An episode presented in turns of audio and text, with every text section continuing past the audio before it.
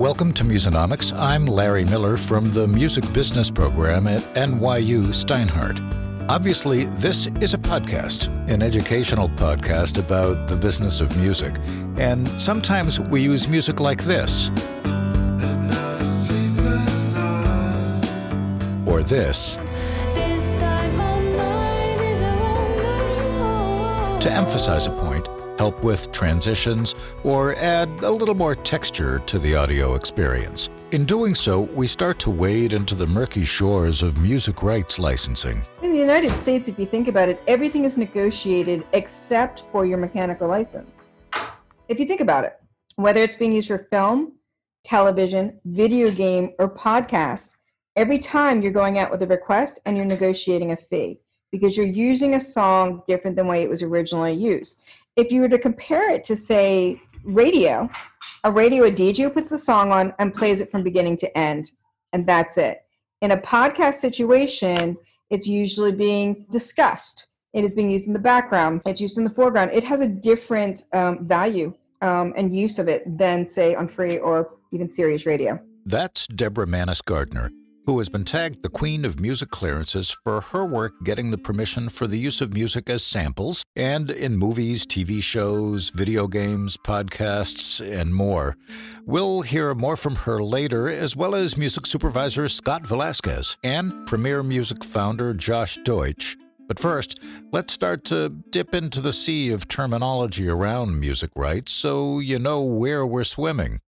Just as ships have their own language bow, stern, port, starboard. The words used to describe the ownership and permitted uses of music have their own definitions that date back over a hundred years. So let's begin at the beginning, shall we? As soon as a song is written down or recorded, it's protected in every country in the world by copyright law. This means the song's creators own the work, just like a car or a house, and it's treated like personal property in regards to who can use the song and how they can use it. These are called intellectual property rights and include other creative works like books and photographs. But what's unique about recorded music is that the law recognizes two sets of owners and two sets of rights.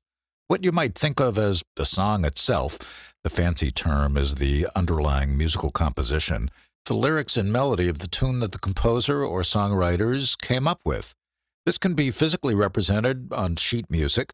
There can be a myriad of performances and recordings, but all of those uses would be of the same song. Songwriters often give control of their rights to their songs to a music publisher, who then generally handles all the licensing of these songs to those who want to use them, collects the money earned from these usages, called royalties, and finds new ways for that song to be used to make more money. Any individual song can have more than one writer and more than one publisher, all of these need to give their permission for certain uses of the work. Then there's the recorded performance of the song, the sound recording, which may or may not be performed by the original songwriters or composers. The rights to the recording are called master rights, a term that dates back to when records were first made and there was a single master recording from which all other copies were produced. If a recording artist is signed to a record label, the label usually controls the master rights, similar to the music publisher, except there is usually only one master rights holder. Copyright laws have different aspects that cover things like recordings, live performance, and radio in terms of who can use them, what permissions are required, and what will be paid for the usages. This is how creative people get paid for the works they create. The laws take into consideration things like whether the use of the song is static or fixed to a specific medium, a recording versus a live performance if a consumer can actively or passively choose to listen to a particular song to stream versus a playlist or radio like stream. Now, for many of these uses of music, it would be too cumbersome to deal with individual licenses for each song, both for the entity who wants to use the music and the publishing and master rights holders. This is where the term blanket license comes into play. For example, radio stations can get a blanket license for all the music they play so long as they follow the terms of the license and pay their fees to the performing rights organizations that represent the writers and publishers that control those songs. They can play the music for their broadcast channels or for non interactive streaming without needing to get permission for each song. In the United States, public performances are licensed primarily by ASCAP and BMI, and also SESAC and Global Music Rights. Where this gets tricky is when you have mediums that combine different kinds of works. Think movies, television, and videos. The use of music in these media is called synchronization, or sync for short. In this case, placing music in the program synchronized with the video you're seeing on the screen. Sync licenses are individually negotiated in a free market and not subject to regulation which means that any of the copyright owners, which can be the publisher, label, recording artist, or songwriter, can reject the request to use the song. In other words, there's no compulsory license for a sync request. This brings us to the use of music in podcasts. As you'll hear from our guests, most entities are treating the use of music in podcasts as a sync, the combination of a spoken word work with a musical one, since the music is being synchronized in a new spoken word work. But now we're sailing in uncharted waters. Right now, music budgets for podcasts are small. The potential for market growth is large, but still uncertain. Music companies have been licensing radio, movies, and TV for a long time and learned many lessons in figuring out how to do so for downloads and streaming services. But they're not exactly clear where podcasting fits into the overall scenario. Remember, sync licensing is unregulated, and every transaction sets a precedent for rights holders. Overcharge, and you may kill a nascent business that could generate a lot of revenue in the long term and even in the short term, especially this year when we're looking at a COVID starved industry where there's no revenue coming from live performances for music publishers and songwriters. Undercharge, and you may be leaving money on the table that you will never be able to recover. In addition, music companies are still stinging from historical lessons that found them on the wrong side of new technology driving new kinds of music uses. Most notably, in the United States, record labels are still fighting for the right to earn royalties from the play of their records on AM and FM radio stations. Now, this takes us into the treacherous currents of fair use. U.S. copyright law outlines four factors in evaluating exceptions from licensing requirements, which include whether the use is transformational, meaning does it change the original work, the nature of the original work, the amount and substance of the copy, and the effect on the potential market for the work. Unfortunately, the only way to know for sure if something is protected under fair use is to go to trial, since this is a rather expensive test. Many music users choose to license things even if they could likely fall under a fair use exception. The fair use doctrine does allow for specific exceptions such as criticism, comment, news reporting, teaching, scholarship, and research. Arts reviewers can quote from the works they're reviewing, but note that most carefully avoid revealing major spoilers that may be detrimental to the market for the work. Most copyright infringers' first cry of defense is fair use, usually saying their use is promotional to the song. This is when most rights holders roll their eyes and shudder involuntarily. So, there are podcasts about individual musical works, like the podcast Broken Record. Where does it fit in? These uses could be considered promotional to the artist, but of course, the value of the podcast itself is based on the artist's work. While created by the great music producer Rick Rubin, the writer Malcolm Gladwell, and former New York Times editor Bruce Headlam, listeners may be more likely to tune in to hear the backstory on Wyclef Jean, the Black Keys, Brandi Carlile, and Tanya Tucker, or any of the great musicians that have been featured on the program. This is where experts like Deborah Mannis Gardner come in, who happens to work with Broken Record.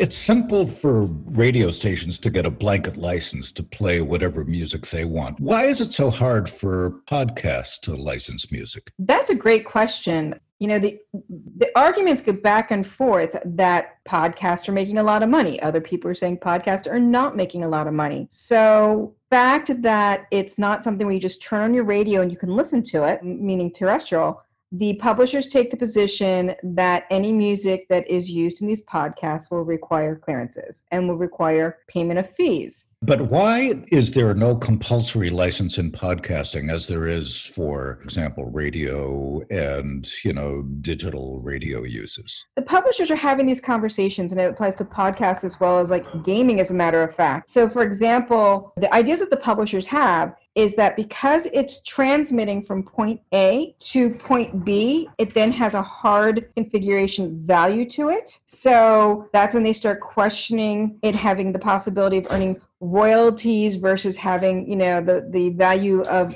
earning a sync or master use fee. And that's what we're dealing with with new technology and the digital age. The fact that it has to transmit and stop at one point and transmit and stop at another point, there are some old school publishers that are evaluating how digital is it how much is it in the in the air versus it has to sit someplace and sit in another place it's fascinating it's a good conversation to have Why do rights holders believe, rightly or wrongly, that the licensing framework for podcasts is fundamentally a sync license that needs to be negotiated directly? And why is that so complicated?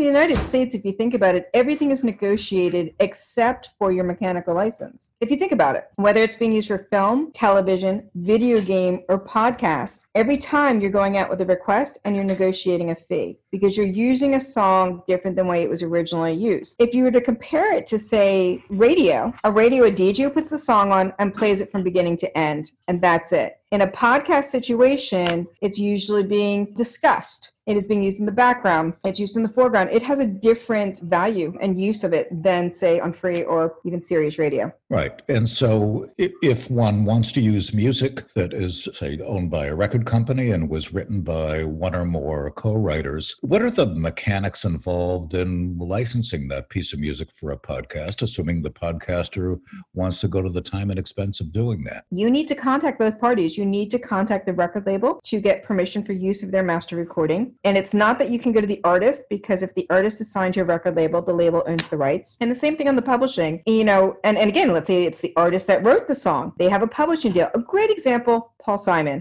Paul Simon wrote most of his music, but his material was released on a record label. He now has a publishing administration deal with Universal Music Publishing. And so even if he's performing this song, and let's say he wants to give it away for free, you still have to walk through the process of going to the label and going to the publisher. Someone who's not as big or maybe not as recouped as Paul Simon, the labels want that money to go against the recoupment. But for most popular music today, there are multiple writers. And in fact, there can be an unlimited number of writers and publishers associated with every piece of music. And any one of them could stop a piece of music from being licensed by a podcaster. Is that right? That is correct. And, and let's get even trickier where one writer could have a publishing deal where more than one publisher represents them as a writer for one song. So there's just, just like to throw it out there, you know. Harrison Lewis are perfect examples where some of their copyright is Sony ATV and Universal, and then they just sold a portion of their catalog to Kobalt. So you have three parties to go to for two writers for one song just on the publishing side. What does it cost to license a piece of music for a podcast?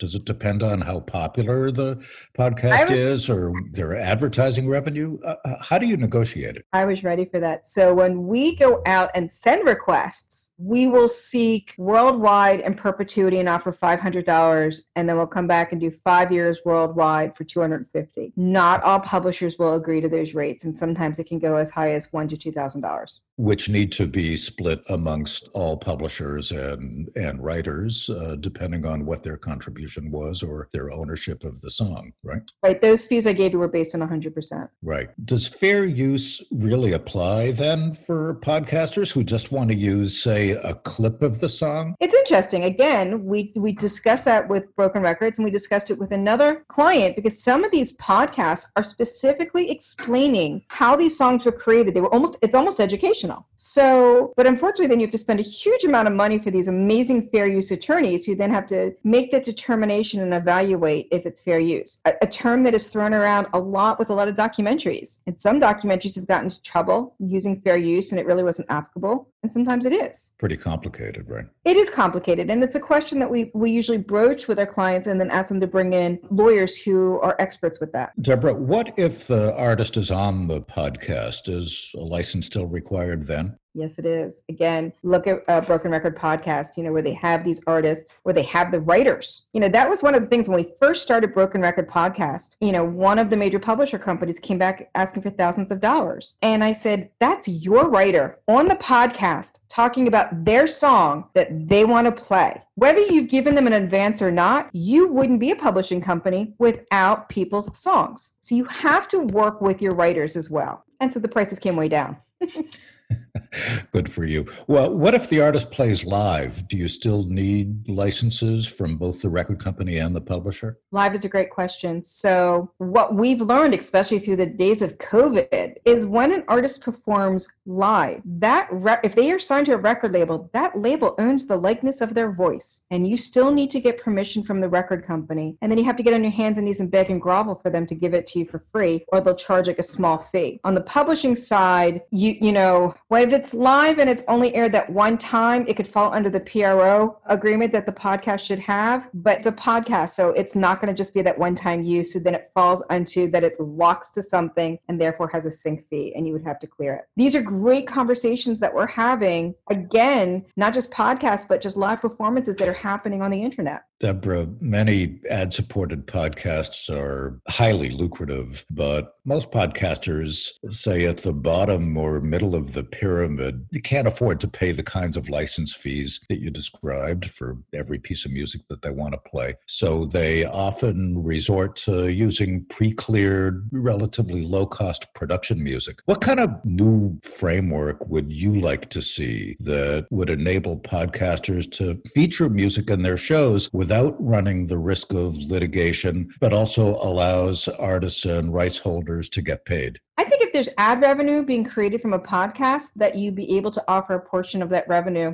to the publishers and to the labels to maybe make it work out better. Kind of like what YouTube did, you know, where they negotiated these large deals with major publishers so that they didn't have to go back each time to clear it and they got a portion of the ad revenue. But beyond that, do you see a future where there is a compulsory license like there is in public performance, which radio benefits from? I don't see that happening. I Mm. think there's just such a need for publishers and labels to make sure that they earn that revenue. Now, we kind of have to look at music as a whole. As I said, I don't believe anything should be free. If you don't pay for music, then how's the artist or writer going to be able to create new music down the road? So there has to be some sort of compensation for use of music. Maybe you're starting out as a small po- podcast and you're not making a lot of money, but in two years, you're making astronomical amount of money. So you have to kind of balance all this stuff out and try to figure out what is the best solution to this. But what we can do is work with our clients on budgets. It's just like when you're doing a documentary or doing a film or TV show, you have a budget for all the elements. Podcasts need to do budgets. And I know a lot of people might even be doing it out of their bedrooms. But you need to, as a business, come up with a budget. When I started DMG clearances, I had a little black three ring notebook and I created a budget. What's my electricity? What's this? What's that? What portion of my apartment goes towards DMG? Same thing with a podcast. You should have a budget. And if you do want to use music, you need to create a budget for your music. And then you have to look at two parts of it. One is do I have to start with library music? And then two, if I'm going to get advertising, how much money can I earn from advertising so I can then put another line in for more important musical pieces? Podcasting today is a, you know, roughly a, a billion dollar business in the United States and is forecast to become significantly bigger than that. At what point do you think we reach a, a tipping point where the parties come together and come up with a more scalable solution than the one that exists today? You know, if you've ever dealt with these major publishing companies, they're never open to any of those kind of discussions. They're so scared of what they're going to lose out on in two years' time that they can't see past today. And that's always been the battle. Let's leave it there then. Deborah Mannis Gardner, thanks for joining us. Thank you. Now let's hear from Scott Velasquez, who recently launched a new company, Frisson Sync, focused on music supervision for podcasts. The art of choosing the right songs or even having new songs created to produce the soundscape for the podcast audio experience. He also handles clearance work as well. How did you come to do this? You've music souped a lot of different things. Yeah, I, I kind of I've kind of bounced around a lot in the music industry. I have done everything from run music festivals to program like radio and retail playlist for clients. Um, I worked on indie projects, features, TV shows. I've run sync departments for labels, and they have all just kind of combined all into this one thing. And I kind of just happened into the world of podcasts. So it's crazy right now. It's it's huge. So um, yeah, it's all over the place, and just kind of winded up here. So here I am. Right. And so uh, tell me a bit about the different kinds of shows that you've done and in what context so that, you know, we understand sort of the, the scope of the of the different kinds of music licenses that you've been doing. Yeah. So specifically for podcasts, I work closely with um, the podcast network Wondery, who are responsible for huge podcasts like Dirty John, Dr. Death, uh, Next Door, Blood Ties, things like that. And through a personal connection, they reached out to me one day and asked if I could help facilitate a license. They knew that I did licensing and I knew that I had the contacts in in that world and the contacts with the labels and the publishers and things. And that kind of escalated from handling a license request to handling most of their license requests to doing their music supervision and to more recently commissioning a bunch of customs for an upcoming project that they're working on. So it was very much just I kind of fell into it. I knew somebody and that somebody dropped me in and said, let's do it. Can you talk about your approach when you get put on a, a particular show? Do you have a process that you tend to stick to when you first think about how you're gonna find the right music for the right show yeah i mean a lot of times it's as any as any show it'll get sent over to me sometimes there'll be music dropped in or there will be a certain you know sound or just or synopsis of what's going on so I, I listen to that just to kind of get a feel of how and where it should go yes. so uh, you approach the podcast, and the first time you uh, interact with it, there's uh, it might be tempt, right? So there might just be temporary music in it. Mm-hmm. Sometimes, sometimes it is, and uh, so for me, my musical taste, I like something unique something unconventional, one of a kind sounds and voices. If it's a little off, if it's weird, if it's something that people wouldn't normally gravitate to, I like it. I, am not an only child, but I very much have like only child syndrome when it comes to music. Um, I love like vintage and underground. I love like Otis Redding, Wilson Pickett, Jackie Wilson, Bing Crosby, Fred Astaire. But then I also like undergrounds like Gayle who is this 16 year old artist that I've known for forever. Um, she's like Bishop Briggs. She's going to be the next Billie Eilish. It's, I mean, it's crazy. John Lindell, who sounds exactly like Justin Timberlake, is amazing. Sings, dance, all that stuff. King Princess, who is this massive queer icon that's amazing. And then I always fall back on my favorites like The Flaming Lips or Regina Spektor, Brandi Carlile, Queen, you know, and all of these people have very unique voices or unique performances or sounds. And that's very very much what I gravitate to. Is it just as important in the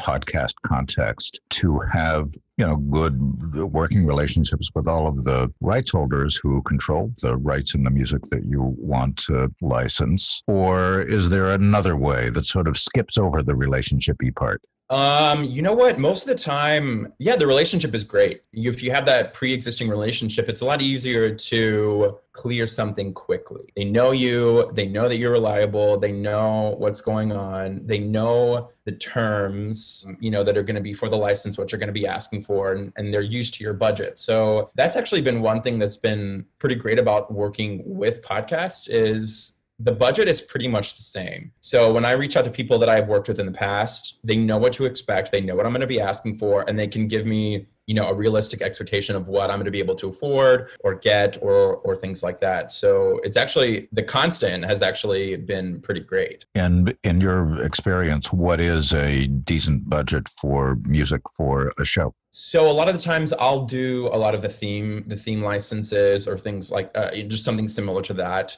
a lot of a lot of the things i'm licensing licensing are anywhere between five and ten thousand for a theme use and and and just to to clarify, by a theme use, you mean the opening and closing theme? Yes, um, intro and outro songs. That introduces the podcast that plays over the show ID.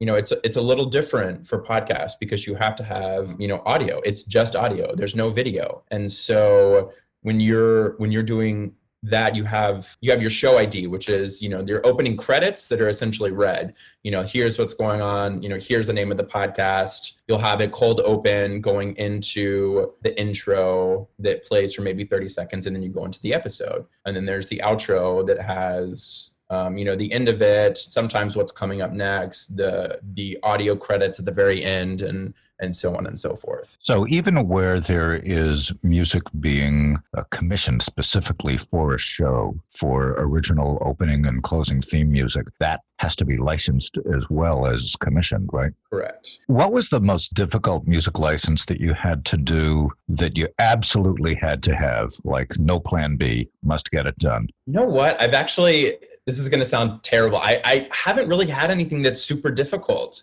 I think that most music supervisors would back me up in saying indie movies are always tricky because of your budget constraints. You have to get creative with your licenses, you know, your terms, you have to potentially set up step deals or, you know, you have to set up, you have to get creative with your credits. I, I did do an indie film last year about about a musician and that was indie indie films, especially biopics are always are always tricky. You don't have any you don't have any leverage for negotiation. You have to mm. have the song and that's it, you know. And and that's always that's always a big thing because if you aren't really in an, in a position to negotiate, you lose a lot of your power. So, and especially in indies, it's hard. Fortunately, we were we we worked with a lot of artists who gave us some gratis rights here and there, but some didn't. And it would sometimes it took me six months to get a particular license for a song. And it was just a lot of back channeling going through you know going through the label. And then i didn't hear anything back from the label. So i had to go directly to a manager. And then i didn't hear anything back from a manager. So i had to go to the producers to ask if I could contact the artist. And then the artist had to reach out to the other artist who had then tried to reach out to the manager. You know, it just kind of went all back and forth. And yeah, th- those are always, you know, music, music documentaries are always really difficult. Finally, should it be easier to use more music in podcasts? Every license has to be done in a very bespoke way because, at least in the current way of being able to use music legally, podcast is considered a sync license. Should it be easier? Oh, of course. I think my biggest thing that I'm that I've been lobbying for at least a year now. Most labels at this point don't grant perpetuity for podcast licenses because they're still considering podcasts to be a developing platform. And a lot a lot of what I do is is education. You know, if if I haven't worked with this label or this publisher before, I send them a request and I say, "Can we hop on the call?" Because a lot of times they don't know how to license a podcast or what to expect or how to quote it. You think it would be good for music creators and the people who administer their rights on their behalf if there were just a lot less friction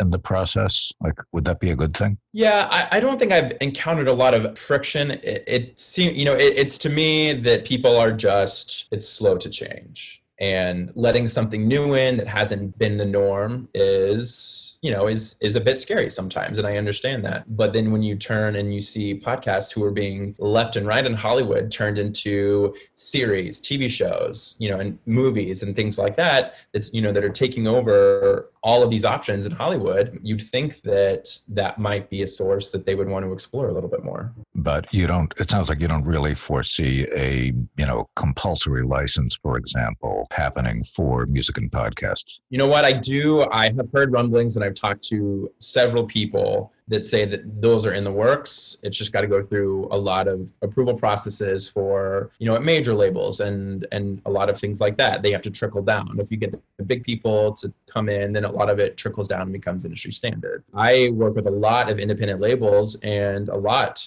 end up granting perpetuity rights and licenses and things like that and it's been it's been really effective and i prefer working a lot of times with indie labels because you can find some i you know like i said i have the only child syndrome when it comes to music so finding something that no one else has is very attractive to me anyways and so a lot of times working with those indie publishers or labels end up being the best call that i could ever make Scott Velasquez, thanks for joining us. thanks larry Finally, let's hear from Josh Deutsch, the CEO and founder of Premier Music Group, which he founded in 2018.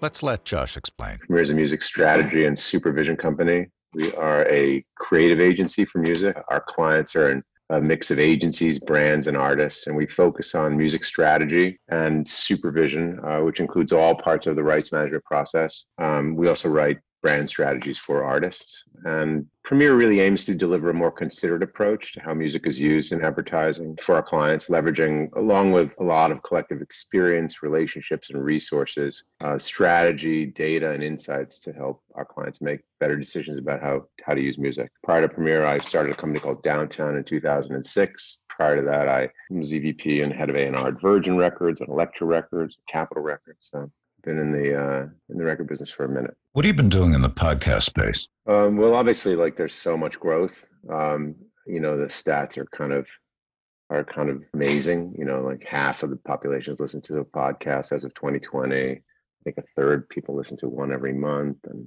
quarter listen to listen every week. It's I think it's up. You know, it's it's up significantly from from year on year. So, you know, with that, obviously, there's a lot of production and advertiser interest uh, in podcasts. It's and, and there's a growing interest in using music. So, what's exciting about that, you know, for us is that music licensing is still in its infancy uh, across the podcast universe. I think that's still being defined. It's a little difficult for independent podcasters for sure who don't have access to rights management expertise or resources. Uh, and so, I think that's why you know most folks on the music side of it, you know, are aware that a lot of podcasters don't use premium music. What do you mean by premium music? Just to give you a little context, since it's it's early stages, right? There's there's often a disconnect between how the rights holders, major labels, publishers, how they rightfully want to price music for sync licensing. But there's a disconnect between that and how much revenue an individual podcast can realistically generate. So this is a little bit exacerbated by all the headlines around uh, the podcast industry, how much podcast providers are getting paid to to move to a particular distributor, and that also supports you know the rights holders position, the labels, publishers, again rightfully in my view that these uses should be properly valued. But there's a disconnect there because any one individual podcast, and definitely, which is how a lot lots of people you know kind of came to the medium doesn't necessarily support a, you know licensing a, a Beatles song or you know something that you'd want to use. So there's a there's a disconnect there. I, I think I think to me, it's like the early days of the streaming business where the economics were, uh, frankly, kind of untenable for both sides before the streaming business really reached enough significant scale for a pricing model that made sense to actually return real revenue to the rights holders. So, so you know, I think I think that's the, some context around what the conversation is. So, what I mean by premium music is there there are legal solutions, and I think, look, honestly, I think a legal solution is a good one, but they're typically kind of like library solutions. They're pre-cleared music that isn't necessarily generated by an artist. And you know my bias is always to you know and as a business uh, on the Premier side we always when we can we always, always want to solve for our, our clients music needs by by returning value to the artist uh, the, the label publisher and artist community as opposed to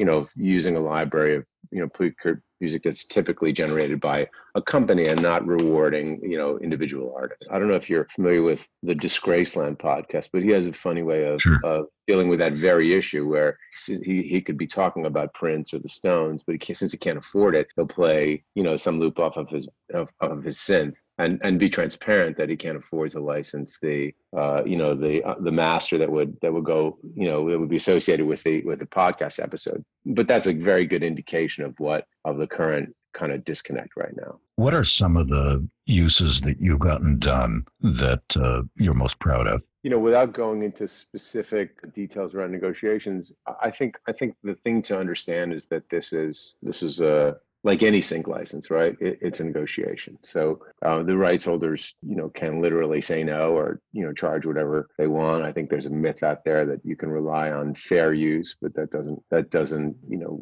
really work. It doesn't shield doesn't shield the podcast producer from liability, right? It doesn't, and it really only allows for the usage of like a small portion of, of the work and for very specific conditions. So I I think in a general sense that's a myth that just needs to be debunked. You know, podcast podcasts require sync licenses. These are, you know, the same traditional licenses that govern music and, and television, films, and commercials. Instead of syncing the music with visuals, you're, you know, you're syncing it with a with the, the audio program, which is why you need a license. And so that, you know, the rights holder can say no, which doesn't usually happen, or, you know, can it starts a negotiation. And I, I think that's the good news because what we've been able to do is kind of bridge the gap between, you know, sometimes really divergent expectations between somebody starting out with a podcast that has a fairly limited budget. It starts with a big disconnect on pricing you know, where somebody has a budget of 2,500 for a theme song for 25 episodes and the rights holder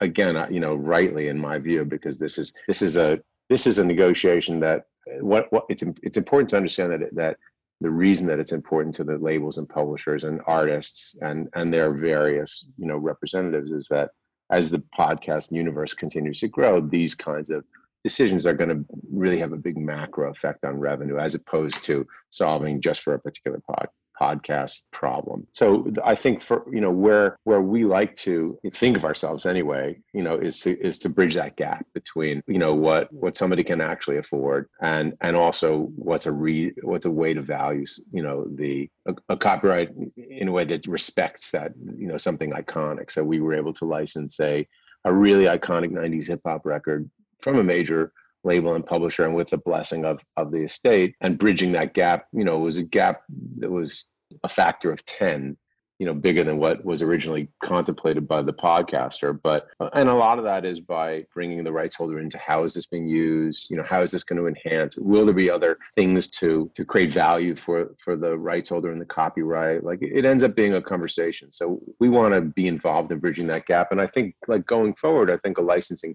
framework I think everybody in the space feels that you know we, we do need kind of like a more of like a, a, licensing framework that does this in a slightly more systematic way. What do you think that could look like? I think right now the there's such a disconnect between existing pricing tiers and individual podcast budgets. So I, I think you know I think I think we need to develop tiers, and I think that'll be easier now that you have bigger players in the space. Like when you look at Spotify, iHeart, Apple, everybody's investing in owned audio content. You know, I think it becomes easier to, to organize it in a way according to to scale and in some cases according to audience or advertiser reach i think there's lots of variables that can go into creating like a tiered marketplace that that makes more sense on both sides and if you've got uh, it's okay if if it's if it's not a hundred thousand dollar you know license if there's if there's a hundred of them. Do you ever foresee a time when licensing you know featured music for podcasts could become frictionless or even automated or somewhat automated? You know, we're constantly looking for solutions that, as I mentioned earlier, return value to the to the artist community. Uh, you know, and I think I think that messaging is also important for a lot of our clients uh, in a in a context where things like that are are are easy to see. You know, everything is is is pretty transparent right now. So I don't know. I don't foresee a an automated solution for premium content right now because you know, as I mentioned earlier, that negotiation is still about bringing two sides together. Uh, you know, and it's in some cases for the for the really valuable copyrights um, those those those price that pricing is really needs to be reconciled so i think i think uh, you know, and, and, and we like the, the being, you know, negotiating those rights is kind of what we do. And again, my, my analogy to the early days of the streaming business, like the, the, the DSPs were, were hemorrhaging money for every dollar came in, some significant percentage was going out to the rights holders. So it was too expensive from a business perspective.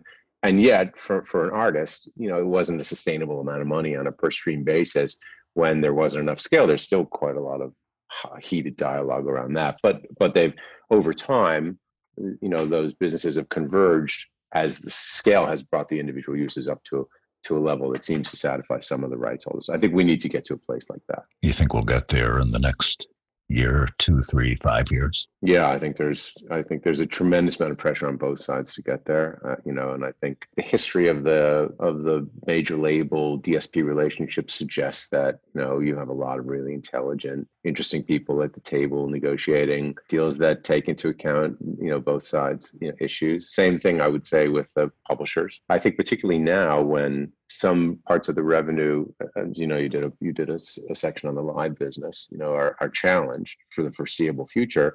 I think other any place you can monetize, whether or not it's live streaming or podcasting, or and just gain exposure to these iconic copyrights, or using that that attention to to kind of reinvigorate, you know, some great copyrights. I think everybody's everybody's aligned. I think, and it just becomes, from my perspective, it's about not thinking one side is right or wrong, but understanding why, you know, that disconnect exists and then how do you bridge that gap?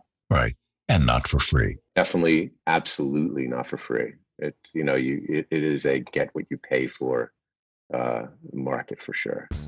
Josh, thanks for joining. My pleasure. Thanks for having me.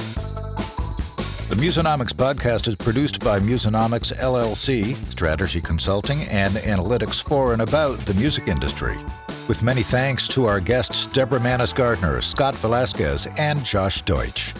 Technical production this episode from Nakul Sharma of the NYU Steinhardt Music Business Graduate Program, and editorial production by Laurie Jacobson at Jaybird Communications.